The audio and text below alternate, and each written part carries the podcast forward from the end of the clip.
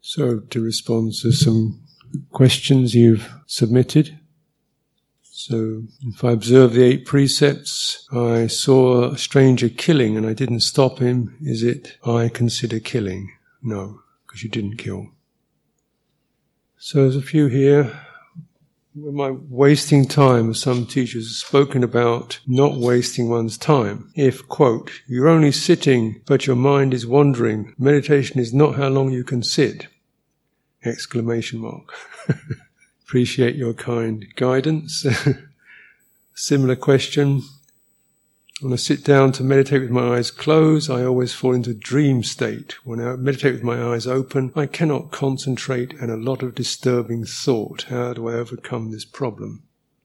Sitting meditation for a while, I can feel some sensation, sensation in the body like ants moving in the scalp or palm. What should I do when these kind of sensations arises? Should I observe it or ignore it and go to other part of the body which has no sensation? Please explain the steps or experience a meditator goes through towards first jhana. Well, I think these are the kind of things you go through. Wandering mind, falling asleep, strange itchy sensations in your body. That's what you go through the idea is to go through it rather than stick in it.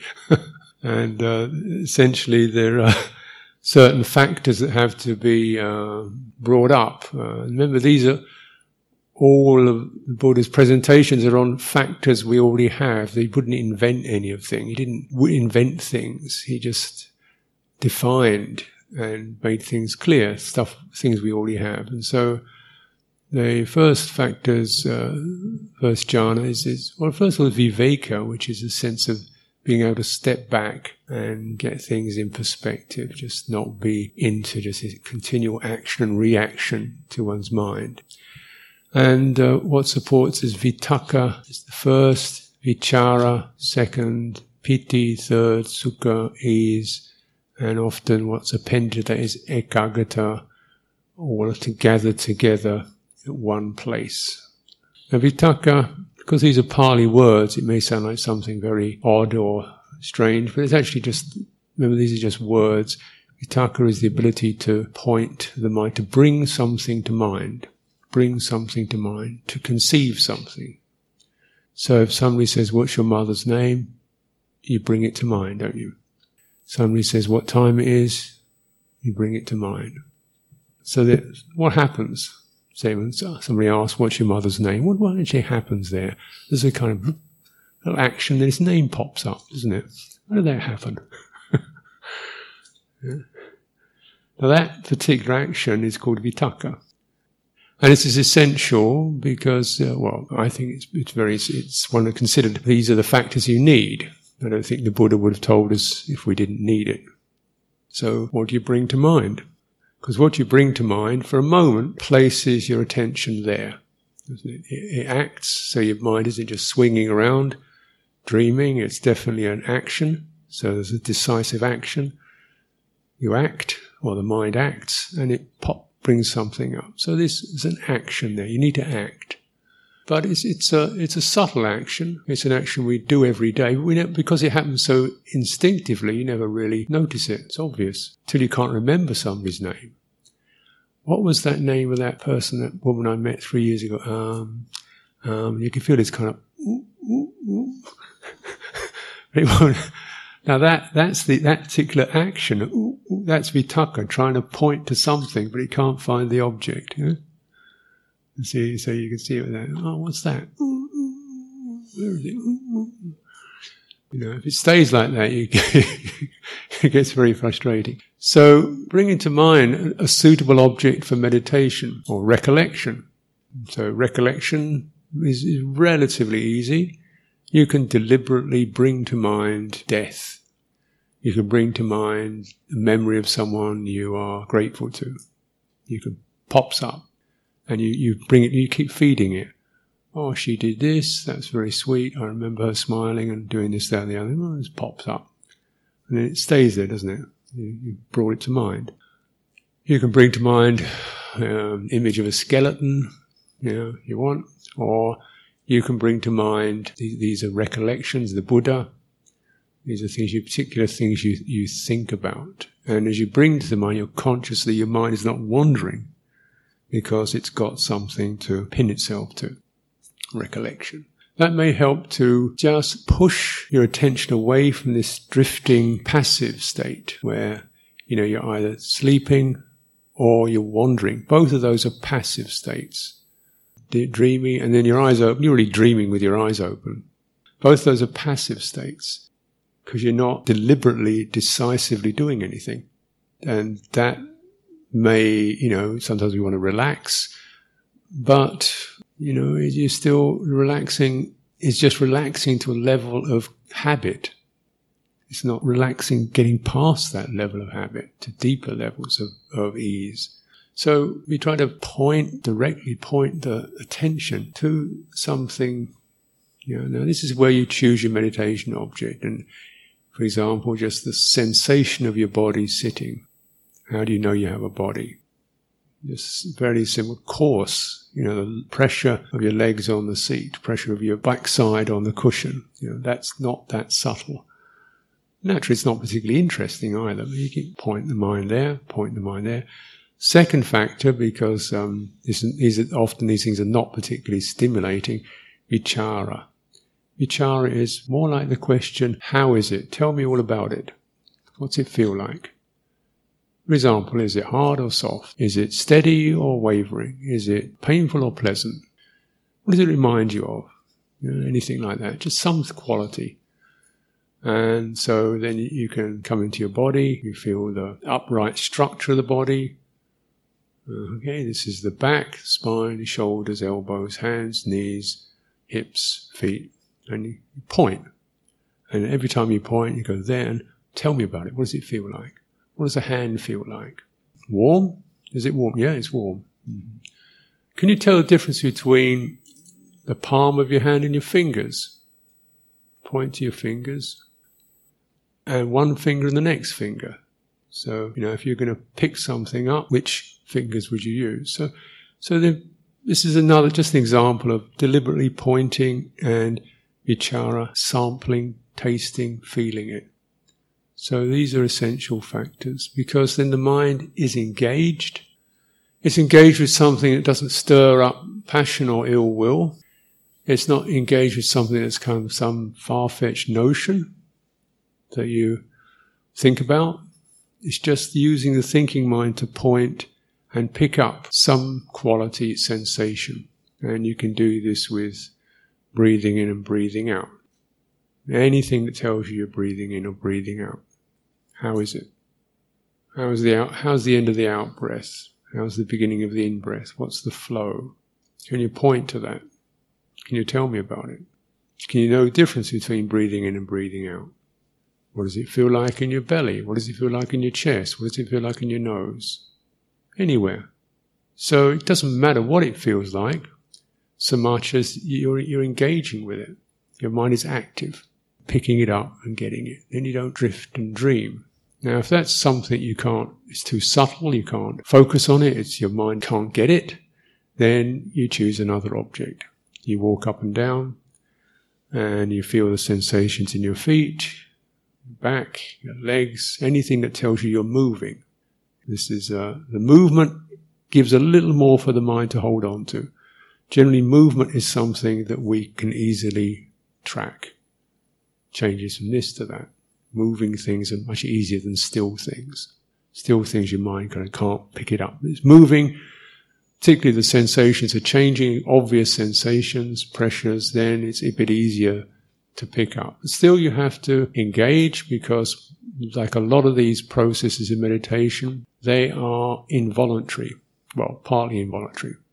Obviously walking, you decide to walk. Once you get it going, you can more or less walk along and drift and dream you know, the body kind of does it for you. It's a little more engaged because if you've got to have some attention so you don't fall off a end of a platform or hit the wall. But you don't have to be that awake to walk up and down. so you have to get quite active again. You know, what is walking? What's the difference between one step and another? It doesn't matter. You don't have to have answers, but you have to keep the mind pointing there. Otherwise it will drift off. And in looking to what, when you pick it up, and, and what your mind able to settle with? So it does begin to get some sense of engagement, some sense of actually bedding into, landing on and meeting that experience. So, you know, this is quite essential. So we do that as our primary thing. And then the second aspect of Vitakka Vichara, you could say, is how do you deal with all the rest of the stuff that happens? The sights, the sounds, the memories, the dreams, the irritations. How do you deal with all that stuff?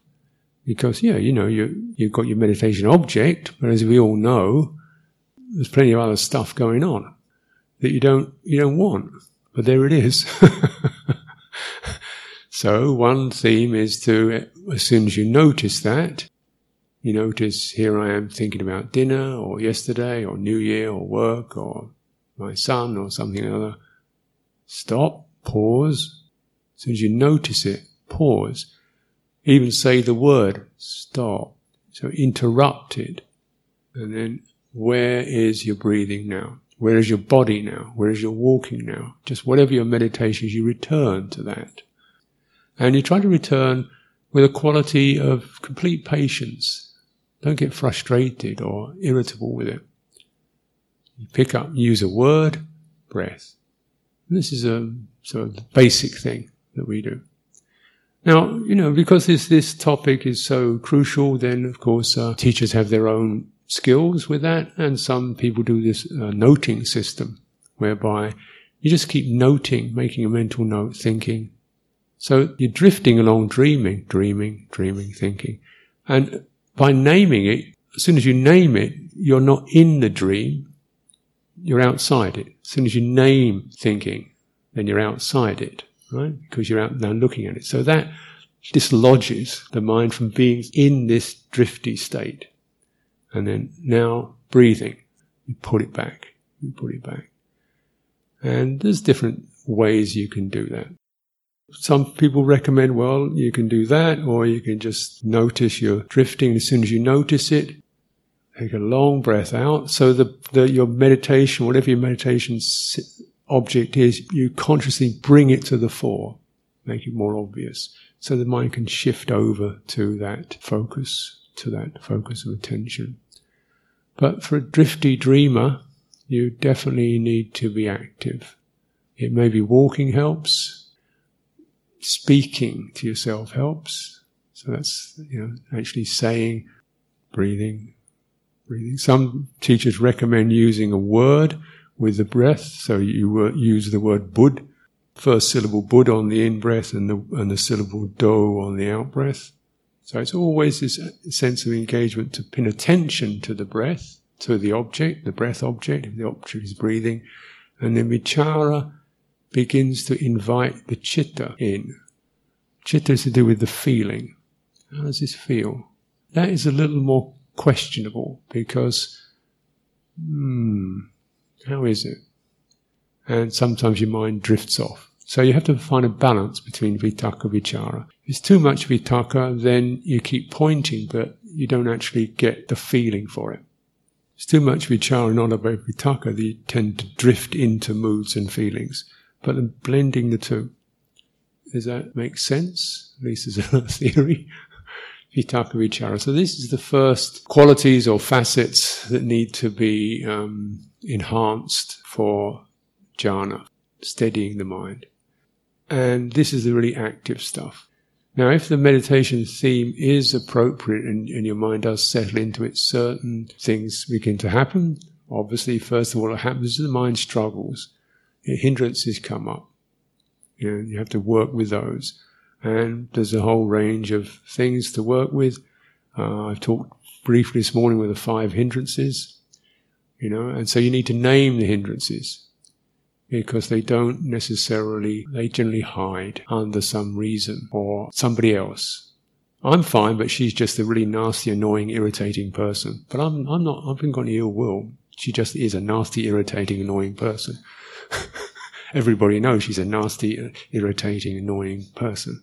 And she never turns up on time. She doesn't do the work and she's lazy. And, uh, you know, but I don't, I'm not, I have an ill will. Oh yeah? So we think we're talking about facts. so you've got to get into the what is the emotional current behind the thought. This is why sometimes if your mind is thinking, you don't necessarily want to stop it so much as disengage. And generally the advice is you disengage from it two or three times or a few times. If it keeps coming back, you probably need to investigate it. Like, why, why do I keep thinking of this thing? What, what's in it? And there's maybe ill will or craving, sense desire, or dullness, sleepiness, or classically restless worry, very common. Planning, figuring things out, creating to-do lists in your mind. When I get back after retreat, I'll do this and that and this and that. Oh, I must remember that. Oh yeah, I better phone so and so. This all sounds very logical and reasonable, just sitting, organizing everything. You're sitting in a meditation retreat organizing, you know, the 2nd of January. That's really important, isn't it? When you're sitting meditating and there's a possibility of realizing Nibbana, it's important to remember what shopping you need to do on the 2nd of January. that's really important. No, no, that's, that's called restless worry. or oh, you worry about what people think of you, what you did in the past and what you can be reborn as. This kind of so the mind is just restlessly not. It's a kind of unhappy, unsatisfied state. And so you, what's that? You know, feeling of that. So saying this morning, feeling of it. Then doubt, speculation, the mind never able to settle. These are quite similar. So and as I say, they, they do um, hide underneath good reasons, but you you recognize, you know, why do I keep doing it? I don't need to write a shopping list every time I sit down and meditate, do I? because it's the mind wants something to play with. So then we, oh, the thing, then what's necessary? So with these hindrances, you, you both disengage, you access the real emotion behind it, and then you, what's necessary with this? Perhaps we just need to firm up a bit. Just stop. Put it down. Just stop. You know, but there's a certain firmness, but a, like a parent, you know, a parent advise, you know, guiding a, a child. Just put that down. It's not harsh, but it's firm. Or it could be a quality of soothing is necessary. Or inquiry, you know, like with craving. Oh, I really need that, really want that, really got to have that. Wait a minute, look. Look at people who, who have whatever it is, you know, a car or TV or something. Are they enlightened, happy, liberated? No. Remember two years ago when you got that new whatever it was? How long did the happiness last? So what do you think the next thing that you want is going to do? It'll just do exactly the same. You have this real, the real kind of energizing bit is when you're about to get, you're really quite excited, you're about to get. As soon as you got it, you can't want it because you have it. You can't want what you have. But the excitement is in wanting and being about to get it. Once you got it, you don't, can't want it because you got it. Now, the really strong energy comes around reaching out to get it. That's where the energy is. That's where the glow is. Oh, wow, look at that great thing. Really about to get it, about to get it. That's where the excitement is. As soon as you got it, boop, bubble burst. Yeah? A few moments, it's gone. So this is the crazy thing about tanha, craving, is you only get that that kind of excited feeling when you haven't got it, when you haven't got the thing you want. As soon as you've got it, the feeling stops. And you, then it goes to something else. So you, you can, investigation, you begin to investigate the logic of craving or the logic of ill will. You know, this person that you have a problem with, do you think she never did a single good thing in her life? No. Do you think she's dedicated to complete evil and, and being nasty and objectionable 24 hours a day? No. In fact, how much of her behavior is annoying you? Maybe two or three things she did or didn't do. So you want to focus on that? Why don't you focus on the bad things she didn't do? like she didn't kill me. She didn't beat me over the head. She didn't run away with my husband. So you start to pull apart the way that the mind clamps onto a particular object, one aspect, and sticks there, getting mesmerized. And so you think, look, just loosen up. Think your way through it, attack it, question it. Question with ill will. You know, if everybody in the world is really sweet and nice, would you still have, would you still be happy? Would it make you any happier? Don't think so. You probably have ill will towards yourself then. I'm not good enough. I'm not as good as everybody else. So ill will is of several kinds. You know, the obvious one is towards others, and the other kind of ill will is imagining other people have ill will towards us. This is a quality of fear. And again, it's not evident, but we may find ourselves uh, slightly embarrassed or um, when we uh, things we wouldn't like other people, we, we're concerned other people we always dress and behave in certain ways to make sure nobody else objects to us or dislikes us or something or the other. And uh, if you're in a, you know, with other people, you may very well feel you're inferior. You may feel intimidated by other people. Well, who's doing that? What's doing that? This is ill will towards yourself, hostility. You imagine you're less worthy than other people. This is quite usual, quite normal is probably more continual than, than ill will towards other people, is imagining other people have ill will or look down or, or you're not as good as others.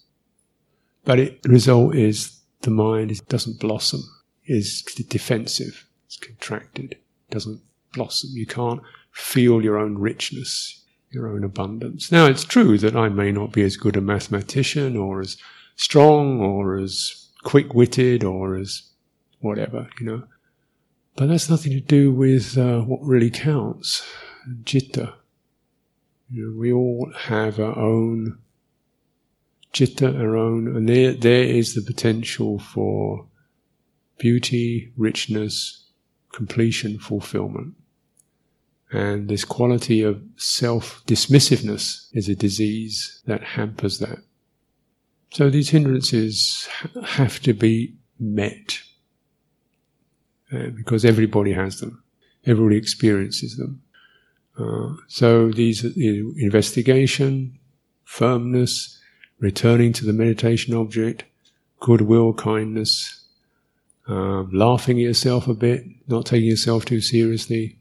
You know, it's this is what whew, a lot of the Dhamma teaching is just about dealing with this. If you get through these, you know, you're really on the way because these things are just miserable.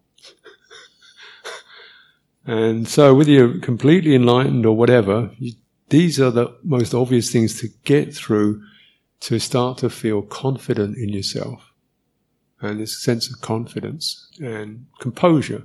You don't have to be like anybody else. You're neither as good as anybody else. You're not good or bad. You're just who you are. You know, you don't have to do this measuring thing. And you don't need to carry grudges towards others. And you don't need to defend yourself against others. You don't need to have a lot of stuff to make you feel good. And you don't need to figure out the future. And you don't need to have to understand all of every Buddha teaching. You don't need to be thinking and speculating. So the aim of the is, is to just get a weight off the mind. You know, it's to get the burden off the mind. And when, as the degree to which we do that, and any time that we do that consciously, and the point is, you have to meet the hindrance and turn it away. You can't just skip round. You've got to meet it and turn it away. Because then the mind feels this quality of something has been lifted off, and what happens is something called piti, which is um, a sense of uplifted. The mind, be- the chitta begins to blossom. And the Buddha likened it to someone getting out of jail. Oh, someone taking a heavy load off their back.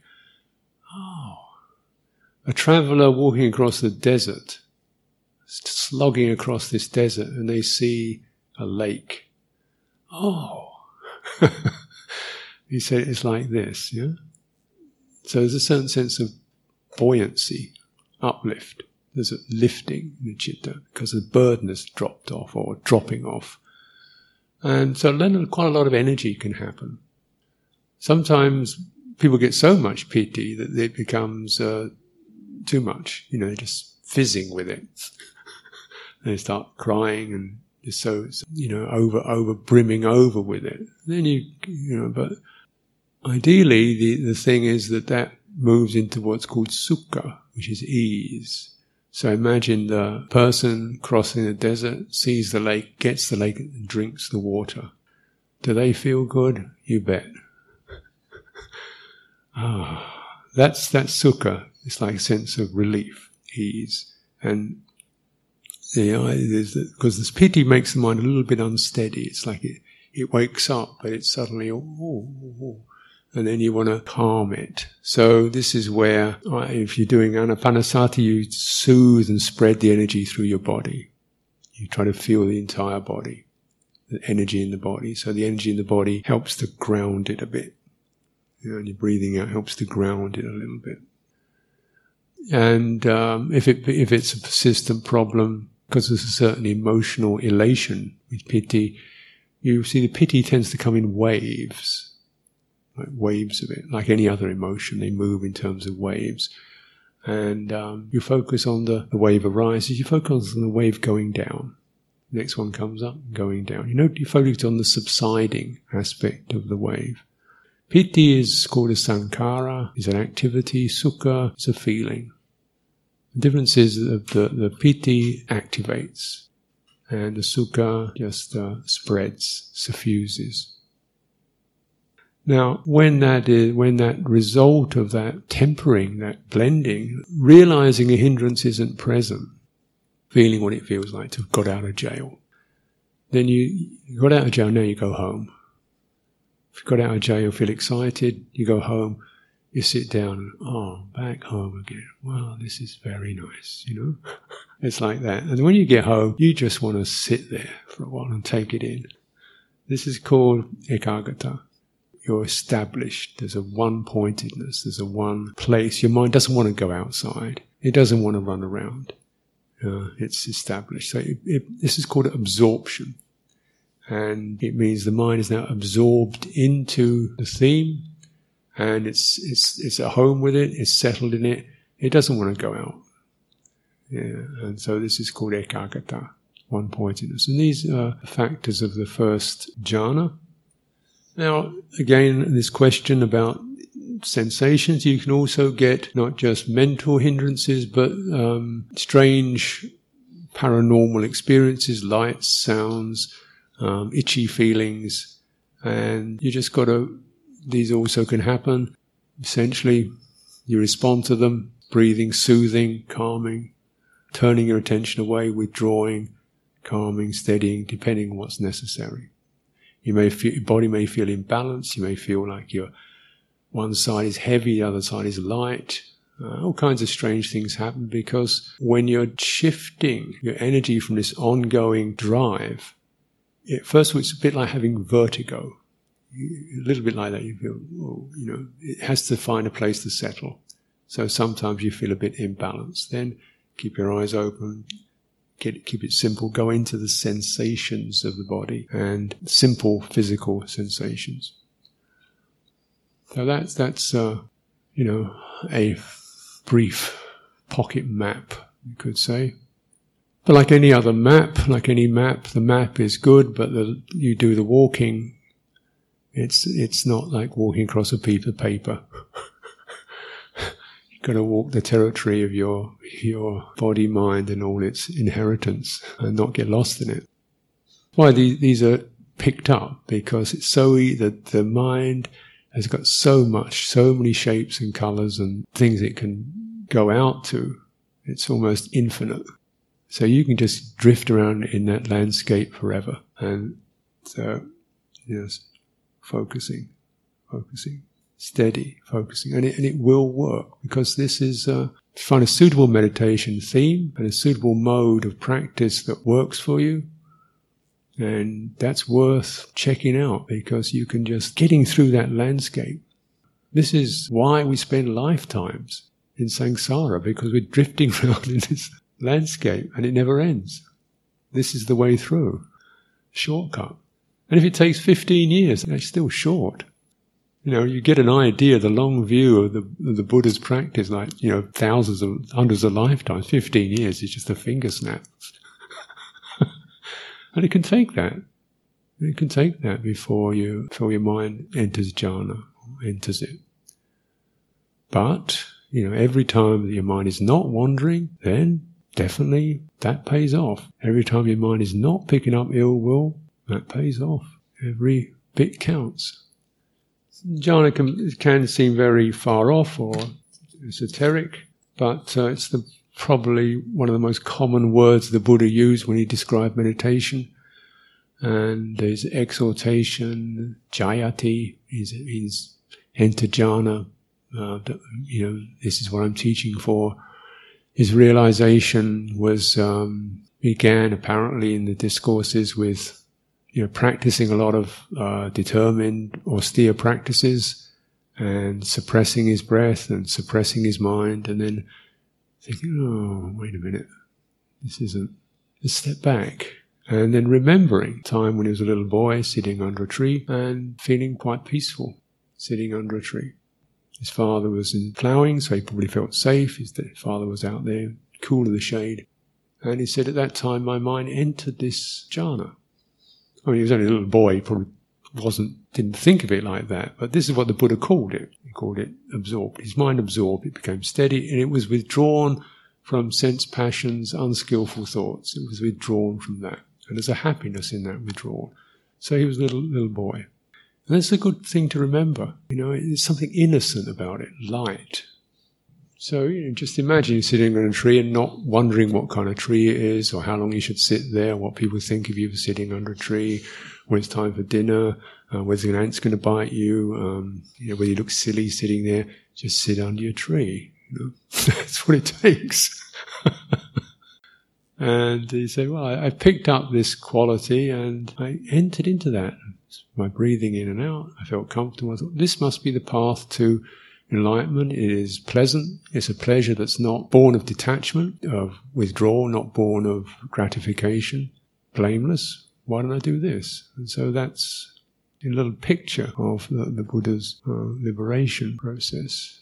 And it's not to, you know, dismiss this heritage of many different systems that we that we can draw upon, but to not remember, don't get lost in the trees pick up what, what's helpful for you. I'm one teacher, there are other teachers who come through. Check it out, what seems to work for you. But uh, reference has to be to to this uh, these, these Buddha's teachings, and you know you, you, you, don't get far without entering to the topic of jhana and samadhi. So it's good to approach that, and fundamentally, you know, it doesn't take long to enter the five hindrances. Absolutely not. So if you want to get through them, whatever you want to call it. Getting through the five hindrances is definitely good to be a desirable thing. okay, so when doing walking meditation, what we place our attention onto, well, it's up to you. What's suitable? Again, the Buddha said one walking up and down, one walks up and down dispelling unprofitable states. So, um, you know, that's, it's not it's quite quite wide open, dispelling unprofitable states. Now, I think what I'm trying to encourage is something quite natural, and I know it can feel a little bit uncertain when you don't have a system. What should I be doing? But I'm encouraging you to almost stop meditating and just get right back to what, if you weren't meditating, you're sitting there, how would you know you're breathing? Similarly, if you're not meditating and you're just walking slowly with nowhere particular to go, how would you know you're walking? What would tell you you're walking? You'd probably experience a sense of movement, feet plodding away. Okay, we've got something there. Now, what helps to steady your mind is the regularity of that movement. Boom, boom, boom. Also, there's no pressure to get anywhere. It's just like a, a very gentle movement and it's clear enough for your mind to, to, to enter it, to hold it, and just keep dispelling the sense of, I should try to, you know, what am I supposed to be doing? You keep, you're doing it. Now, if you really, you can focus on the movement of your legs or the movement of leg and the sensation of the foot hitting the ground. Next leg, that swing movement, plop. Pause, plop. You know, that. You've got a rhythm there. Repeated. Hmm? You can do that. That helps. The opposite to dreamy driftiness is rigidity. So, you know, one sense the mind is just too loose and inactive and it, it's, it's drifting and dreaming and wandering. The other sense, which has to be mentioned, is your mind can get so rigid about doing the right system that it, it kind of seizes up and there's no joy in it. It's just wooden. You know, don't, don't, don't, don't. You're always intense.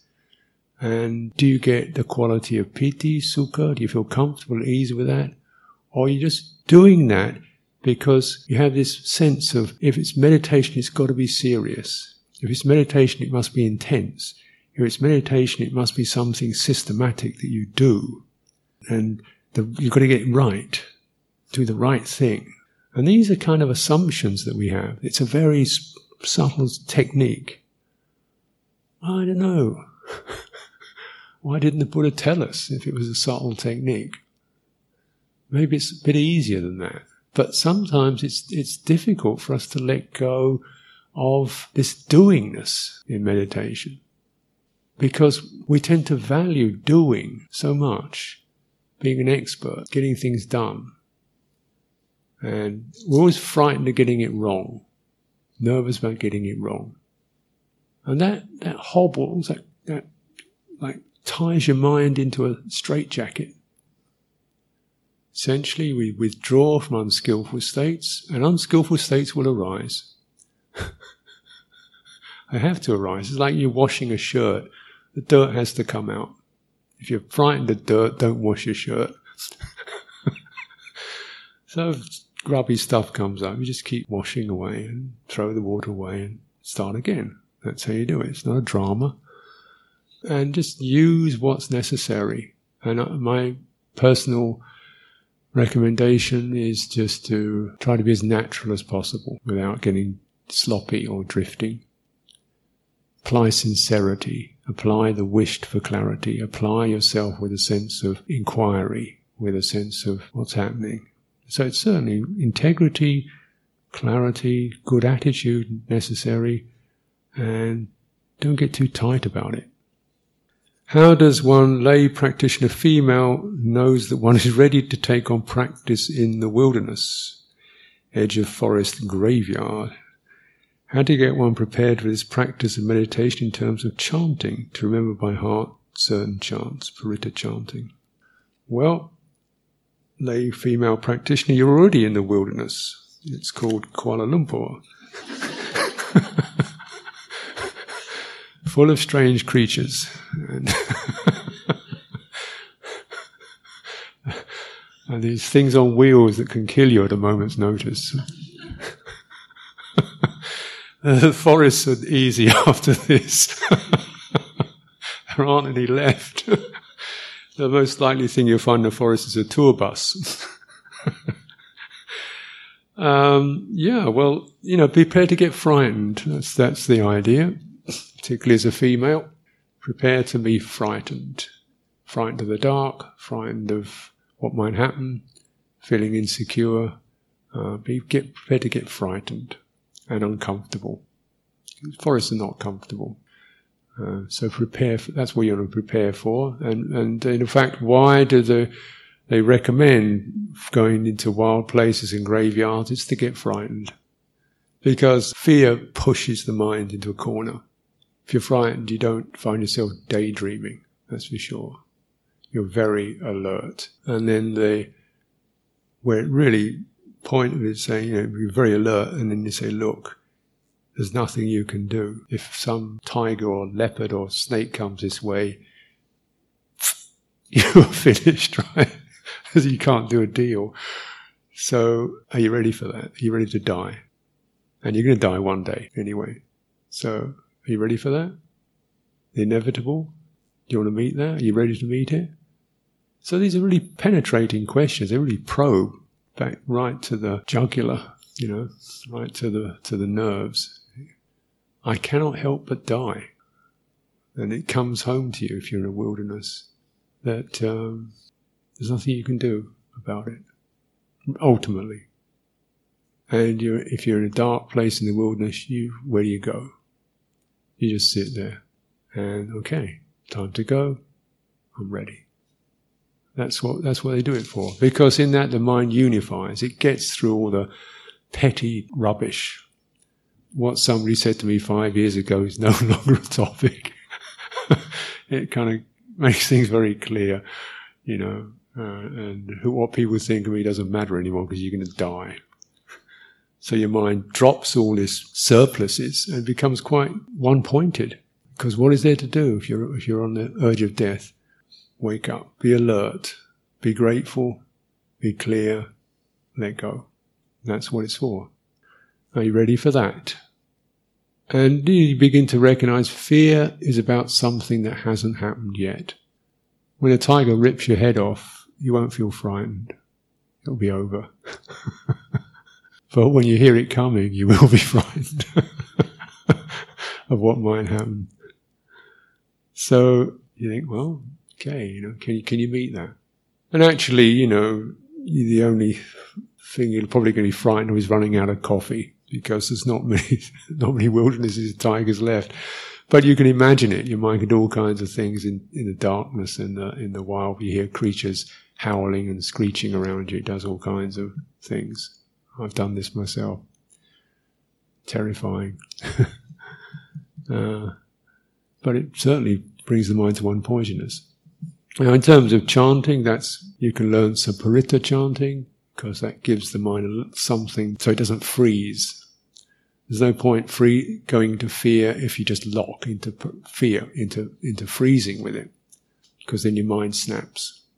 So sometimes people go crazy, you know, their minds snap.